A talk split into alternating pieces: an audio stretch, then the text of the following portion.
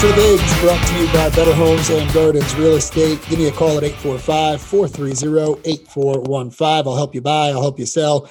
I'll just talk to you about the market, or we can talk baseball if you have questions about our podcast. Hunter Stokely is our topic here today as Pat James joins me here for our player profile series. And Hunter, Pat, is a guy that we had on. Um, we've talked about the lineage, um, talked about the love for Carolina. So, uh, as far as I'm concerned, a fan favorite because whenever you're able to have that, be able to look back and and say, "Oh, he had somebody that played at Carolina," you just automatically are drawn to them. But we're at a point here where we're getting later in our player profile series, and same kind of with Will Stewart, who we just talked about in our previous episode, finding somewhere for Hunter to fit into the lineup. Yeah, he's going to bring some power, but where is he going to get those opportunities? Where do you see that happening? Yeah, I think that obviously is the biggest question. I mean, so far this offseason, you've seen him work mostly at first base, a little bit there in right field as well. I think those are the two spots defensively where you're most likely to see him. I think, you know, compared to some of these other guys who we've talked about, the defense is lagging behind maybe a little bit more. I mean, we're again, we're talking about, you know, and Hunter's a big guy, you know, six foot three, 240 pounds.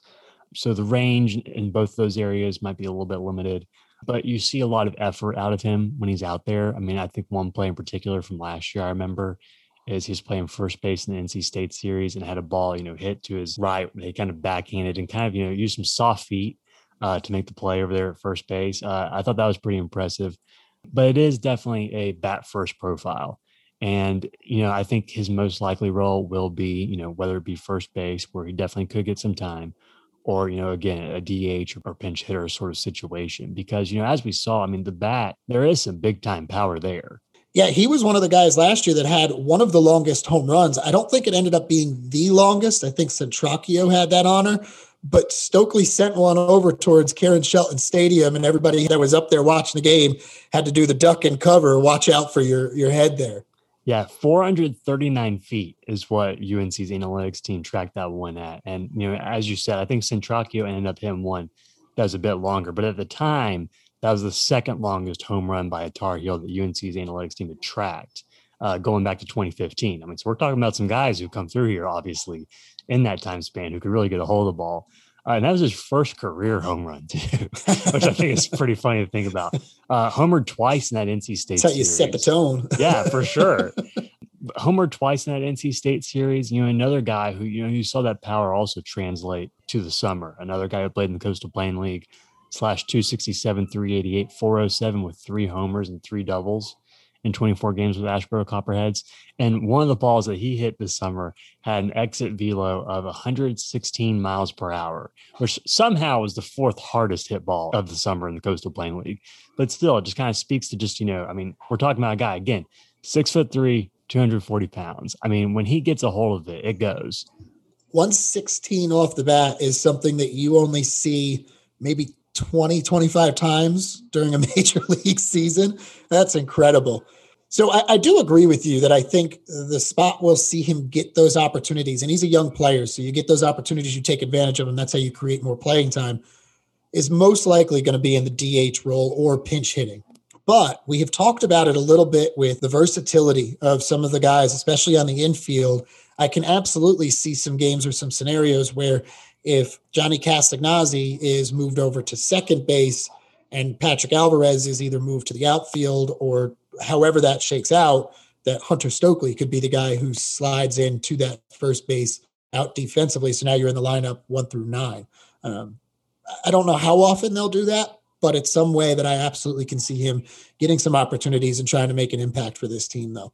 I think one of the fun things just about Stokely is, you know, he is kind of one of those kind of you know goofy kind of funny guys who you know everybody kind of seems to really just enjoy their being around. I think that's obviously super valuable.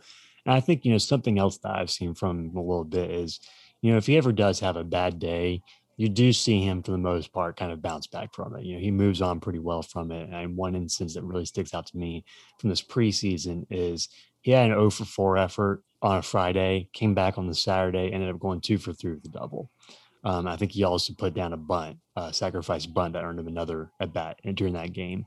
Uh, so I, I, think that's one of the things that really sticks out to me as well. You know, I think that we talk a lot, pretty much primarily about on the field stuff, how guys are going to help or affect the team. But having somebody in that dugout, in that locker room, who can bring that positive vibe, that positive energy to the field every day, regardless of how their day has gone or or anything like that, that is huge for the culture of a team. And it makes me think of an instance with Kyle Datres, who wore many hats, especially his last year. But one of them was he had a horrible day at Louisville. We were on the road, final game. Uh, they had lost the first two, looking to avoid the sweep. Absolutely horrible game. I think he struck out four times. Carolina ended up winning. And we get to the airport and we were delayed, and they're playing some goofy game over there. And the loudest, happiest, jovial guy is Kyle Datres. And Coach Forbes looks at me and he said, There's not a single time that that guy gets down. As long as the team wins, he's happy. And I feel like that's kind of the role that Hunter Stokely has, although he may not be as prominent of a player on the field.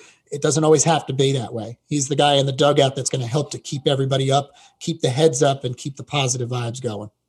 Let's go ahead and wrap up Hunter Stokely and the number to know on the Tar Heels second year player. Number to know for Hunter Stokely is nine. You know, Stokely he struck out nine total times in 27 plate appearances last season. So a third of the time that he went up there. You know, small sample size. And he was, you know, as we've kind of been saying with all these freshmen, just another one of those guys who, you know, coming off a pretty much non-existent senior high school season as well as you know adjusting to college pitching i mean it's not too surprising that number that was high uh, but at the same time, you know, you've kind of seen some swing and miss tendencies from him a little bit just over the course of the offseason as well. And if you can find a way to kind of minimize those a little bit more, then I mean, I think you you really could see his playing time increase just over the course of the season.